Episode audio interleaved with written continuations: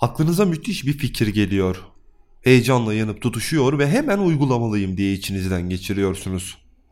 Sonra birdenbire bir şeyler oluyor ve vazgeçiyorsunuz. Yoksa siz de aynı şeyi mi yaşıyorsunuz?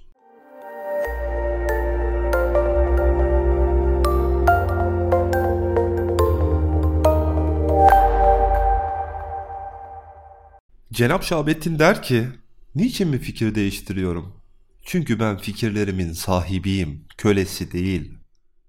Şimdi gözlerinizi kapatın ve geçmişte aklınıza gelen fikirlerin ne kadarının peşinden sonuna kadar koştuğunuzu düşünün.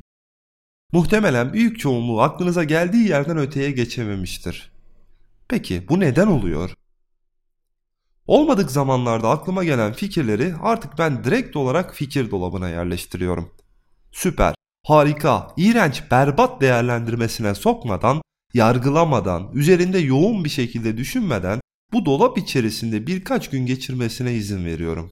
Kendi hayatımda deneyimlediğim bu yöntem sayesinde fikir dolabına koyduğum fikirlerin birkaç gün içerisinde kaçının çürüdüğünü, kaçının ayakta kaldığını gözlemleyebiliyorum.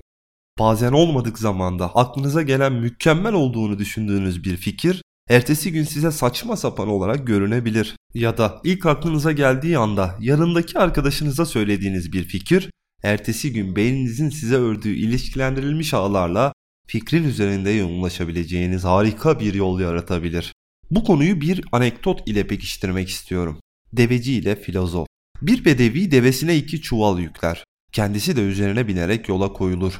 Yolda üstü başı perişan bir filozofa rastlar. Laf arasında filozof bedeviye sorar. Devenin üzerindeki çuvallarda ne var? Bedevi birinde buğday, diğerinde kum olduğunu söyler. Filozof, peki neden kum doldurdun? Bedevi cevap verir. O çuval boş kalmasın, devenin üzerindeki dengeyi tutsun diye. Filozof bedeviye dönerek, peki ne diye akıllılık edip de buğdayın yarısını bir çuvala, diğer yarısını da öteki çuvala koymadın? Hem devenin yükü hafiflerdi, hem de çuvalların der. Bedevi bu fikri çok beğenir. Hakkım var, düşünemedim diyerek hemen filozofun dediğini uygular. Yapar ama bu derece akıllı adamın haline şaşar. Nasıl olur da bu akılla bu adam böyle perişan gezer diye düşünür. Merakını yenemez, sorar. Ey akıllı adam, sen de bu akıl, bu fikir varken ne diye böyle yürüyorsun, yoruluyorsun?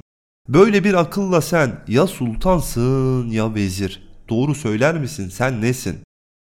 Filozof, ikisi de değilim, halktan bir kimseyim diye cevap verir.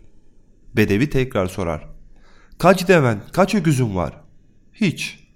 Peki bari dükkanındaki mal ne onu söyle. Benim ne dükkanım, ne yerim, ne yurdum var. Ben filozofum der. E o halde kaç param var? Ne parası?